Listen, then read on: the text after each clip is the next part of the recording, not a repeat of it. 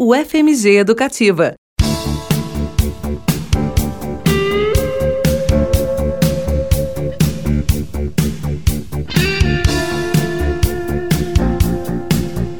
Esse é o Conexões de volta aqui pela UFMG Educativa, a estação do conhecimento. Conexões trazendo sempre cultura, ciência, cidadania nas ondas do rádio, sempre de segunda a sexta, de 10 ao meio-dia, comigo, Luísa Glória. Crimes e outros temas mórbidos costumam chamar a atenção do público, seja com histórias reais, seja com as ficções construídas em novelas, filmes, séries. E essa curiosidade muitas vezes vai além do crime em si, se espalhando para a vida do pessoal, uh, para a vida pessoal dos envolvidos, né? O que ganha uma dimensão diferente na atualidade por causa das redes sociais. Por que, que a gente está falando disso, né? Porque dois casos recentes geraram debate. Dois homens que cometeram crimes e tiveram um aumento do número de seguidores em seus perfis online. Seguidores seriam aqueles que seguem porque acham que aquela página ou a pessoa por detrás dela pode oferecer alguma coisa de útil ou de interessante para que alguém deseje acompanhar as postagens de perto. No dia 10 de julho deste ano, o médico anestesista Giovanni Quintela Bezerra foi preso em flagrante por estupro de vulnerável após ser filmado abusando de uma paciente desacordada enquanto ela passava por uma cesárea. Os vídeos se espalharam pela internet. O médico foi suspenso pelo Conselho Regional de Medicina do Rio e segue preso sem conseguir um advogado para representá-lo perante a justiça. No entanto, o número de seguidores dele nas redes sociais aumentou consideravelmente. Na manhã em que o crime foi noticiado, ele tinha cerca de 200 em seu perfil no Twitter. Algumas horas depois, esse número já passava de 3 mil e em dois dias ele atingiu os 26 mil. Número atribuído a contas falsas que foram surgindo após a denúncia usando o nome do anestesista, já que as oficiais foram deletadas poucas horas depois do anúncio do crime. O outro caso é o do ex-ator, atualmente pastor Guilherme de Pádua, que assassinou a atriz Daniela Pérez nos anos 90. O crime foi cometido há 30 anos, já teve um desfecho judicial com julgamento e cumprimento de pena por sete anos em regime fechado. Este ano a história voltou à tona depois do lançamento da série Pacto Brutal, que resgata a história por meio de vários depoimentos, dentre eles o da mãe de Daniela, autora de novelas Glória Pérez. A série documental foi criticada por um advogado que, em texto publicado pela Folha de São Paulo, defendeu ser um perigo a obra audiovisual não contar a versão de Pado, apesar das provas serem incontestáveis e o ex-ator ser réu confesso. O pastor também viu os seguidores das suas redes aumentarem bastante depois da estreia dessa série. E para a gente conversar sobre esse fenômeno, né, para a gente refletir sobre o interesse social em torno desse assunto, o aumento de seguidores de pessoas que cometeram crimes, eu converso agora com um professor no Departamento de Psicologia aqui da UFMG, ele que é psicanalista e autor de diversos livros, dentre eles Clínica Psicanalística Online, por pela Zagodoni Editora, o professor Fábio Belo. Muito bom dia, professor Fábio Belo. Seja sempre muito bem-vindo aqui ao FMG Educativa. Obrigada desde já pela sua participação hoje, professor. Bom dia, Luísa. É sempre um prazer estar com vocês aqui. Prazer é todo nosso, professor. E antes da gente entrar né, nesses casos, que a gente fez um pequeno apanhado aí, a, a gente quer comentar a relação dos crimes, né? Reais e uhum. contados pela mídia ou ficcionais explorados em filmes e séries que costumam atrair a atenção de muita gente. Como é que a psicanálise uhum. vê esse fenômeno, professor? O ser humano ele tem uma curiosidade natural pelo crime, pelo que é mórbido? Sem dúvida. É, vamos lembrar que o nosso pacto civilizatório repousa sobre a ideia de uma repressão. Uma repressão com relação aos nossos impulsos e desejos ligados tanto à sexualidade quanto à agressividade e à violência. Esse, esse pacto civilizatório é indispensável para que a gente constitua grupo, para que a gente constitua ah, né, uma civilidade é, de permanência, de convivência entre nós. Ah, a ideia de repressão e recalcamento em Freud ela não quer dizer de forma alguma um desaparecimento desses impulsos. Esses impulsos são apenas reprimidos. Na maioria absoluta das pessoas, essa repressão funciona. e ela funciona muito bem. A gente se sente culpado, a gente volta esses impulsos contra nós mesmos, inclusive, no masoquismo isso fica evidente. É, mas, em uma minoria, e é sempre uma minoria, esses impulsos ainda continuam, continuam bem visíveis e muitas vezes vão é, fazer aquilo que a gente chama de passagem ao ato, de atuação, né? o assassinato, o espancamento, a violência. Num número também significativo, é, essa violência ela pode ser, por assim dizer, sublimada, ela pode ser utilizada com fins eróticos, né? É, e aí é uma violência que está dentro do pacto civilizatório também. Seja na luta, por exemplo, ou em algumas práticas sexuais, a gente encontra essa violência que é egocintônica e também é, articulada, né, bem-vinda ao pacto civilizatório. Mas o que interessa aqui para a nossa conversa é esse pequeno grupo, e é sempre um grupo pequeno, hum. de sujeitos né, que uh, furam, por assim dizer, essa repressão com relação à violência. E aí atiça o nosso interesse. Porque todos nós que fazemos parte do pacto ainda temos sonhos, devaneios, fantasias com esses desejos que são nossos também.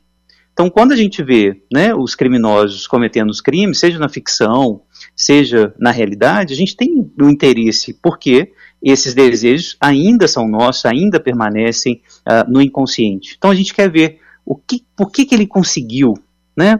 qual que é o prazer que está ali. Então, na fantasia, a gente se identifica com o agressor, a gente se identifica com o agredido também, né? essas identificações cruzadas, por assim dizer, é, na hora que a gente lê a cena, vê a cena do crime, essas identificações fazem com que a gente tenha renovado interesse pela cena do crime. Uhum. É interessante isso, professor, porque é, para a gente entender né, esse interesse pelo crime e esse interesse pelo criminoso também, né? Esses casos recentes Isso. que tomamos como exemplo para essa entrevista, ele tem algumas diferenças, dentre elas a temporal, né? A história do médico anestesista ainda está acontecendo, enquanto a do ex-ator uhum. Guilherme de Pádua teve um desfecho judicial, né? Um desfecho judicial Sim. há décadas. E aí, no caso do médico, que poderia explicar um aumento tão expressivo no número de seguidores nas redes sociais, né? Até esse fenômeno de criar perfis é, para essa pessoa, uhum. de ter esse tanto de seguidor logo após a divulgação do vídeo em que ele comete o crime. A, a gente tem um componente de curiosidade, de admiração, de certa Sim. maneira aí também, professor? Sem dúvida. E nesse, nesse caso absurdo, né, é, essa violência se articula à sexualidade né, de uma maneira muito brutal é, e traz uma cena é, que eu acho que é uma das cenas mais poderosas do ponto de vista do inconsciente, é, que é o abuso de uma pessoa passiva. Né, o apassivamento da vítima. É, então, um apassivamento brutal, né, produzido pela técnica da anestesia, numa situação de passividade muito grande, né, que é o parto, é, e aí você tem esse, essa, essa violência sexual contra essa mulher. É, o, a curiosidade está em tentar entender, e eu acho que isso já é motivo suficiente para a gente ir lá, tentar ver quem que ele é, que grupo político que ele segue, né, o que que ele fala, quais são as o funcionamento público dele ali naquela rede social, a gente quer tentar entender, né, por que que a repressão falhou ali, o que que tem, né, por que que o pacto perverso que ele está estabelecendo com as pacientes está é, tá funcionando. Então, acho que o primeiro ponto da curiosidade é esse, né? Como que ele consegue furar a repressão? O que que ele é? Quais são as outras características dele? E aí, a partir daí, a gente tem toda, claro, códigos sociais complexos, né, que vão situar o campo do criminoso no campo da monstruosidade. Uhum. Né, o Michel Foucault vai falar muito disso, né, do, a construção do criminoso como um monstro, é, porque a gente, ao mesmo tempo que se identifica com ele, né, é, quer abusar, quer apassivar, quer ter esse poder, é, a gente também se distancia do criminoso e quer se distanciar ao máximo. Eu não tenho nada daquilo. Uhum. Eu não quero ter nada daquilo. Então vou lá ver o que o monstro que ele é e procurar sinais da monstruosidade para dizer eu sou né, de um grupo e esses monstros são outras pessoas que devem ser, inclusive, eliminados. Então, inclusive, o discurso da monstruosidade vai servir para um certo penalismo é, popular que justifica ou justificaria a eliminação dessas pessoas, né? O que é absurdo do ponto de vista do Estado Democrático de Direito. Sim. Mas a ideia é construída assim. Eu quero uh, procurar a monstruosidade dele. Então, o interesse, Luiz, assim, parece que é renovado um tanto pela uh, identificação inconsciente. Nossa, ele furou, né, a barreira da repressão. Né? Todos nós, sem exceção, e aí o Freud é bastante categórico nisso, todos nós temos desejo, e, e esses desejos não reconhecem pactos sociais uh, do ponto de vista do inconsciente. A gente quer transar a hora que a gente quer, a gente quer matar a hora que a gente quer, a gente quer uh, fazer tudo e ter tudo, e não, não conhece limite. A repressão, ela existe exatamente para fazer barra, para barrar o desejo. Mas não quer dizer que esses desejos desapareceram. Eles estão lá no inconsciente. Então, quando a gente vê essa cena, a gente quer uh, se identificar, a gente se identifica. Mas o movimento é duplo, como eu estou explicando. Tem uma identificação, mas as defesas também são queridas por nós. Elas são muito investidas.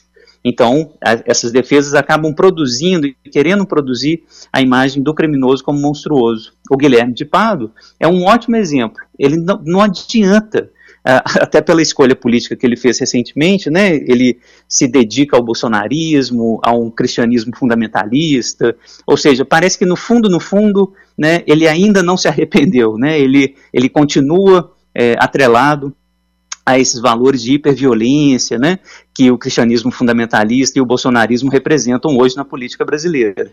Ou seja, ele ainda tem esses traços que a população pode identificar ali como os traços da monstruosidade. Né? O fascismo cotidiano, do cristão fundamentalista, do bolsonarista. Né? Então não adianta ele vir pedir perdão, né?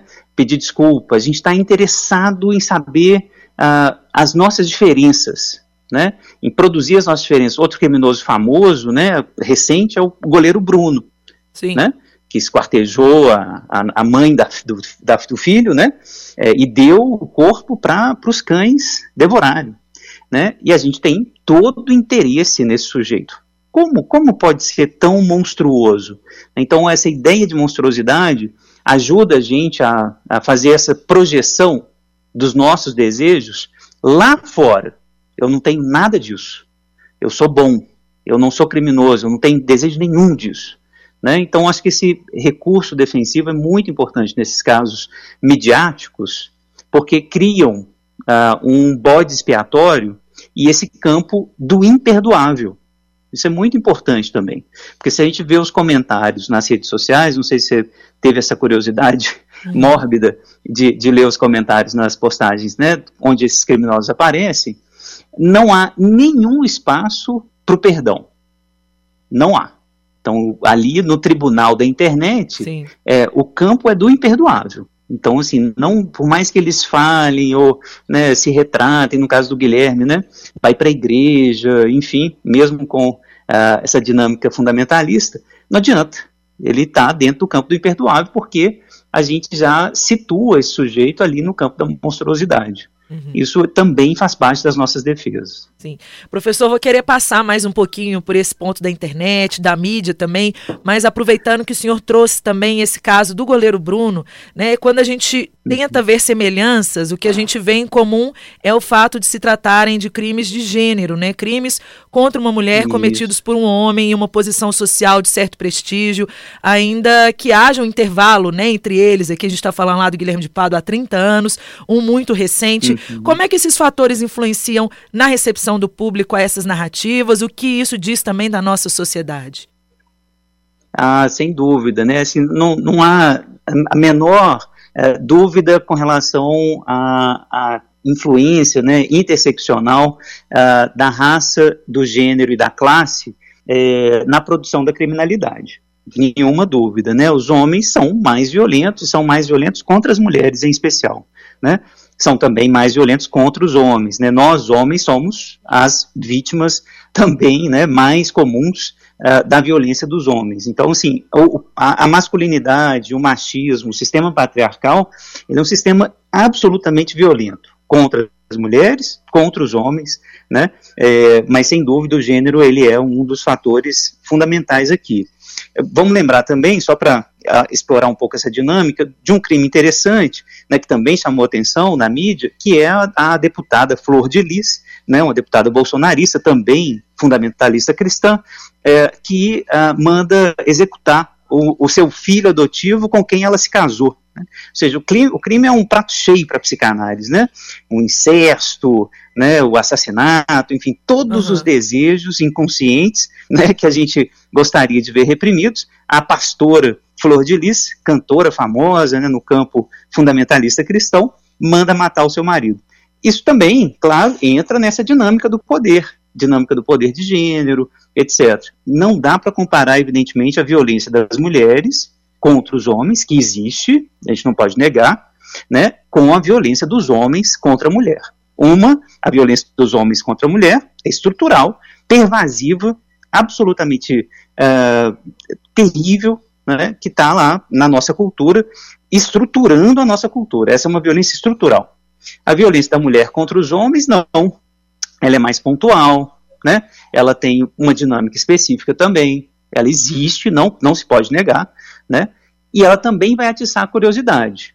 É interessante a gente ver a dinâmica da curiosidade com relação à flor de lis, por exemplo, né? A mesma dinâmica. É uma monstruosa, é uma monstra, né? É, não tenho nada a ver com ela, nem todas as mulheres, né? Então, assim, essa dinâmica de tentar situar o assassino, o criminoso, no campo da monstruosidade, no campo do outro absoluto, é uma defesa importante do nosso campo, uh, nosso campo civilizatório. Perigosa, muito perigosa, porque é, a gente acaba produzindo mais legitimidade, quando a gente faz isso, para um pacto mortífero. Porque quando a gente situa o outro no campo da monstruosidade, a gente está dando aquele, aquela legitimidade que o discurso fascista, por exemplo, vai dizer bandido bom é bandido morto. Porque ele é monstro, ele não é humano como a gente. Então é um discurso muito perigoso, né? Mas, de qualquer maneira, fascina a gente. Fascina. O criminoso sempre nos fascinou uh, por aquilo que ele realiza do ponto de vista do desejo infantil. Ele supera as repressões. Ele vai além daquilo que é exigido pelo pacto civilizatório. Né? E no limite, o Freud até vai brincar com isso né, em alguns textos, o criminoso também, ele faz mover o pacto civilizatório. Muitas vezes, né, o que é considerado crime num determinado pacto civilizatório, na verdade, pode ser anunciado logo depois, né, como liberdade, como liberdade individual, etc. Né, vamos uhum. imaginar aqui, né, há um século atrás, a homossexualidade era considerada crime, né, o que num pacto civilizatório é absurdo hoje, né? Sim. Mas os criminosos de então, né, eram então também admirados, por assim dizer, com essa fascinação, mas situados nesse campo da monstruosidade também. Uhum. E, professor, um, um, outro termo né, que a gente tem se deparado aí com essa discussão é o do pânico moral, que é uma das questões que foram associadas à série Pacto Brutal, né, de que ela causaria um pânico moral na audiência, que é a ideia de um grande mal que ameaçaria o bem-estar da sociedade, nesse caso personificado uhum. na figura do assassino. A produção aborda a teoria de que havia uma espécie de pacto ritualístico entre Guilherme de Pado e sua esposa na época, Paula Tomás, que os levaram a cometer o crime. Como é que que o senhor explicaria a ideia de pânico moral? Como é que ela influencia uhum. a relação do espectador com a história real de um crime também? Uhum. Ela é absolutamente fundamental a gente lembrar que o ser humano ele é movido muito mais pelo afeto do que pela razão, né? E é doloroso ter que admitir isso. Nós que nos nomeamos, né, a nós mesmos de Homo sapiens, né? É, a gente é, tem essa dificuldade de perder a nossa mestria sobre nós mesmos, né? Mas o Freud vai insistir, nós não somos senhores na nossa própria casa. E não somos por uma razão. O afeto determina as nossas ações, as nossas ações políticas, as nossas ações morais, as nossas ações cotidianas. É o afeto que determina. Dentre os afetos, o medo certamente representa um dos mais fundamentais determinantes comportamentais. E os pactos governamentais sabem disso. Né? Então, hoje em dia, por exemplo, a gente está tendo um discurso muito estrutural né, hoje em dia, e isso começa desde a década, na verdade, de 40, é, com a, a, grande, a grande tomada comunista, é, você tem um discurso uh, no capitalismo que o comunismo vai voltar, o comunismo vai tomar sua casa, por exemplo. Né? O medo, nesse caso, ele é mobilizado politicamente para fazer com que uma ação política se execute. Né? A mesma coisa vai acontecer do ponto de vista midiático, jornalista, jornalístico, quando a uhum. gente fica o tempo todo construindo a imagem do monstruoso, da monstruosidade. O que interessa no pacto jornalístico com relação ao crime é sempre mostrar o indivíduo criminoso, nunca o contexto que produziu ah, aquele sujeito, nunca as múltiplas razões que consideram a execução do crime. Nunca. Sempre, sempre, sempre o criminoso. Então, eu sempre vou buscar nas, na produção jornalística da exibição do crime a exibição do monstro. É esse o ponto. E isso, obviamente, vai uh, facilitar enormemente os pactos governamentais, por exemplo, com relação à segurança pública. Né? Eu vou justificar a polícia armada na rua é, porque existem monstros à solta Veja só, estou te mostrando, olha, o Guilherme, é o Bruno, é a Flor de Lis, né? Esses monstros estão à solta. Então eu preciso do policial armado na rua. Eu preciso armar a população, inclusive. Então esse discurso vai ser ótimo para justificar né, esses pactos microfascistas, por assim dizer, que a gente faz contra essa suposta monstruosidade. Mas toda essa conversa não trouxe absolutamente nada, nada sobre as condições de possibilidade da formação do crime, como, por exemplo, a desigualdade social, o racismo estrutural, o machismo estrutural, o feminicídio. Nada disso foi conversado. Nada. Ah, o que interessa é só a produção do monstro. A produção do monstro que vai legitimar mais ainda pactos de hiperviolência. Né? Então eu quero é matar, eu quero agora pena de morte. Né? Em breve, em breve, né? ah, com esse clima né, do, do, fascismo que permanece no Brasil, ah, os temas né, do aborto e da pena de morte voltam à, à tona exatamente porque a gente fica criando caldo moral, afetivo, veja bem, Luísa, afetivo, que justifica esse tipo de uh, determinação. Né? O aborto, a pena de morte. Então, fico falando um milhão de vezes é monstro, é monstro, é imperdoável. E a partir daí eu crio mobilização afetiva popular para que se aceite a pena de morte. Entende? Então, assim, essa, essa é a lógica do, do discurso, né? Assim, da, o pânico moral, o pânico popular, ele é absolutamente indispensável né, para políticas públicas de, de, segurança, em especial essas políticas públicas ligadas a, às práticas fascistas antidemocráticas. Uhum. É, então, a gente tem aí um fenômeno também de tentar de se equiparar a justiça a uma vingança, professor. Sem dúvida, sem dúvida. O campo da justiça fica cada vez mais distante, né? Justiça redistributiva, uma, uma justiça simbolizada, né? Uma justiça que não está mais ligada à ideia arcaica e concreta do olho por olho, dente por dente. Uhum. Né? Essa ideia de que a justiça pode ser simbolizada, por exemplo, né, numa, num apenamento de privação de liberdade, né? Então, assassinou, assassinou, tá errado, ninguém vai defender o assassinato. A gente está defendendo o nosso pacto civilizatório. Mas a gente tem que assassinar, então, o assassino? Uhum. A gente vai matar o assassino? A gente vai torturar o assassino? Não, porque a gente vai defender o pacto civilizatório. Né? Esse pacto civilizatório vai dizer: se você assassinou, então eu vou simbolizar a sua pena e vou te restringir a liberdade. Restrição de liberdade de 12 anos, 15 anos que seja. Né? Beleza, fica lá, 15 anos na cadeia. É um pacto que a gente está fazendo? É um acordo? É, beleza. Pode ser pouco? Pode. Vai ser 30 anos? Ok. Mas a ideia de que uh, essa privação de liberdade equivale a uma punição, equivale a uma tentativa de ressocialização, é a base, é a base, é uma das bases do Estado Democrático de Direito. de que o uhum. Estado não vai fazer aquilo que o assassino está fazendo. Sim. Torturando, matando, estuprando. É, quando eu dava aula no, no direito, né, primeira pergunta que eu fazia para os alunos é: o estuprador merece ser estuprado na cadeia? A nossa fantasia, Luísa, é que sim. E todos nós temos que admitir, a maioria vai admitir facilmente. Eu tenho a fantasia de que um estuprador merece ser estuprado na cadeia infinitas vezes. Infinitas vezes, para ele aprender o que, que é estuprar uma menina de 10 anos de idade. É claro que essa fantasia nos vem.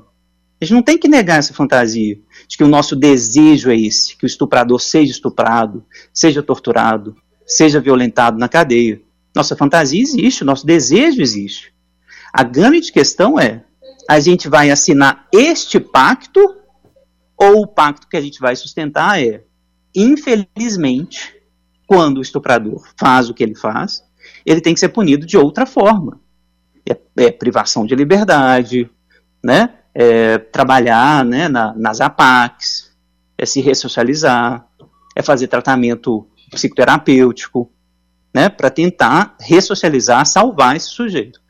O Estado Democrático de Direito está baseado nisso, na ideia de que eu posso recuperar o criminoso. Uhum. Essa é uma das bases, essa é uma das bases do Estado Democrático de Direito de que a, a, vida humana, ela e a dignidade da vida humana, elas são valores inegociáveis. Quem está quebrando o pacto é o criminoso. Né? E é difícil para a gente, porque a gente está fazendo o esforço de sustentar o pacto. Eu também uhum. quero transar a hora que eu, que eu quiser, com quem eu quiser. Eu não quero né, me ceder a repressão. Meu desejo inconsciente é esse. Não quero. Eu quero transar a hora que eu quiser, com quem eu quiser, do jeito que eu quiser. Uai, mas não pode. Não pode. Tem que ter um pacto, tem que ter consentimento, tem que ter hora e lugar. Quando o cara faz isso e ele rompe fala: Não, eu vou transar com quem eu quiser na hora que eu quiser. Eu fico com ódio. Porque todo o meu trabalho de renúncia, né, tá ali mostrado pra, pra, por ele que, nossa, você é um bobo. Então agora eu vou te punir com toda a minha força. Né? Então, assim, tudo, tá vendo que tudo está dentro de uma dinâmica do, dos afetos? E é por isso que os afetos são absolutamente fundamentais nessas narrativas que a gente traz do, do criminoso. Uhum. Né? Essa ideia de que a gente tem que odiar um monstro me parece central nessa conversa. Uhum. Professor, para a gente finalizar, queria voltar ali na questão da internet, né? O ambiente virtual tem características aí bem distintas da vida real ou presencial, né? É vida real também na, na, na, virtual, mas é diferente aí da presencial, né? Tem uma possibilidade do anonimato, permite a adoção de posicionamentos ou discursos que as pessoas costumam não sustentar nas relações cara a cara.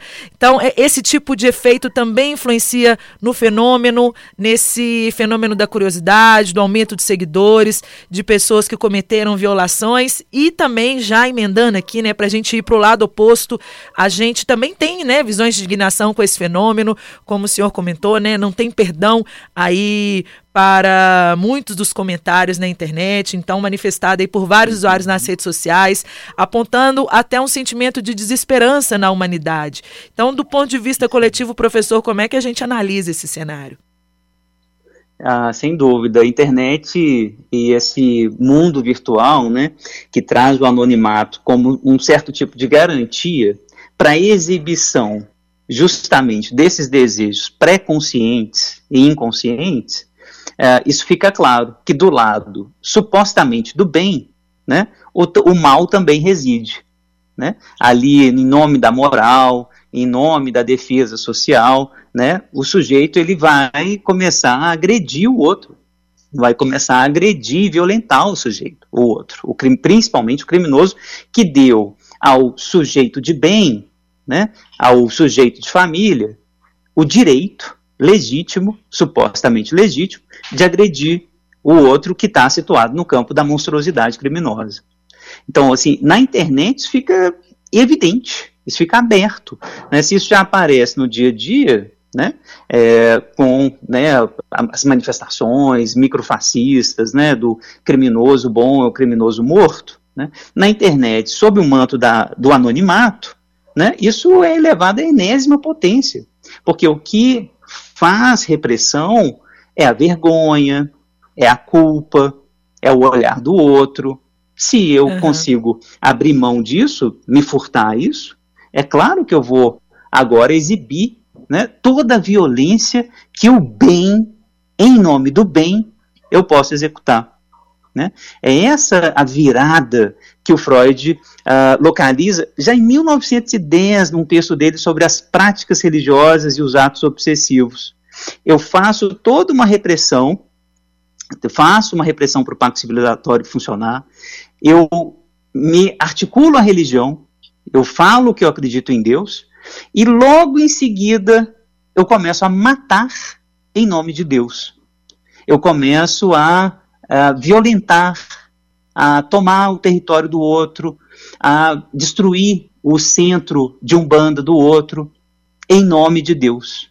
Né? Então, esse pacto civilizatório em nome de Deus, que supostamente me seguraria nos meus desejos inconscientes mais violentos, mais agressivos, dá um passo e eu consigo fazer essa mesma violência que eu estava tentando reprimir em nome desses valores familiares, cristãos, religiosos, morais, que supostamente deveriam segurar esses desejos ultraviolentos que todos nós temos. Então, é, é essa dinâmica é, que interessa para a psicanálise, né, de que ah, não tem garantia, não tem uma garantia que essa repressão vá funcionar. Isso, por um lado, só para chegar no ponto da sua questão, pode sim nos levar a um certo pessimismo, né, com relação à humanidade, mas eu insisto, aquilo que eu comecei, isso se diz a uma minoria, né, esse, essa, esse rompimento do pacto. A maioria das pessoas está seguindo o pacto de uma maneira muito generalizada. Está amando uns aos outros, está cuidando dos seus filhos, está, né, enfim, preocupado com, com o outro de maneira geral. É a maioria.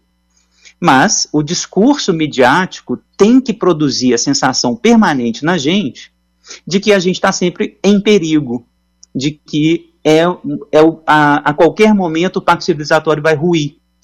Isso não é verdade no dia a dia. A gente não percebe isso na maioria das pessoas. Tem uma minoria perversa.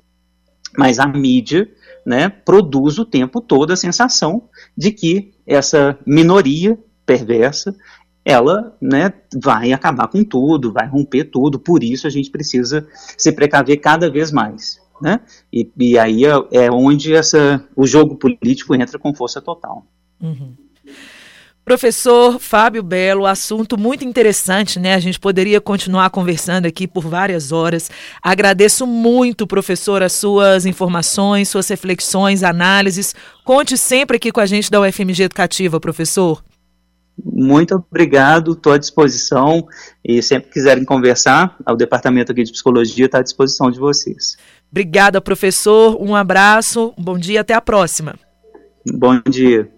Aí essa foi minha conversa com o um professor do Departamento de Psicologia da UFMG, ele que é psicanalista, é autor de diversos livros, dentre eles Clínica Psicanalítica Online pela Zagodoni Editora, o professor Fábio Belo a gente conversou sobre o aumento no número de seguidores nas redes sociais de responsáveis por crimes violentos, né? Foi a partir daí que veio a nossa conversa. Por quê, né? Recentemente, o médico anestesista Giovanni Quintela, preso em flagrante por estupro de vulnerável, teve um ganho de milhares de seguidores e também a criação de perfis falsos com o nome dele. O mesmo aconteceu com o ex-ator Guilherme de Pádua, que matou Daniela Pérez nos anos 90, depois do lançamento de uma série audiovisual que resgata o caso.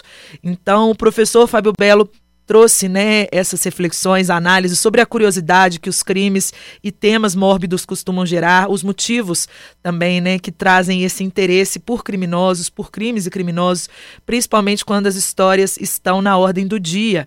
Né, o próprio papel da mídia nisso também. Para você acompanhar os trabalhos do professor Fábio Belo na psicanálise, ele que é muito presente na internet, você pode acessar o canal do docente da UFMG no YouTube, o endereço é youtube.com barra Fábio Belo 76, Fábio Belo 76, e também tem o perfil no Instagram, arroba Fábio Belo 1976, tá? E essa conversa que a gente teve aqui nesse espaço, no Conexões, fica disponível na íntegra para você que quiser escutar novamente ou pegar desde o início, se pegou pela metade. Fica no nosso SoundCloud junto com todos os bate-papos realizados aqui na nossa programação, soundcloud.com barra Rádio UFMG Educativa. Rádio UFMG Educativa, tudo junto, tá bom? UFMG Educativa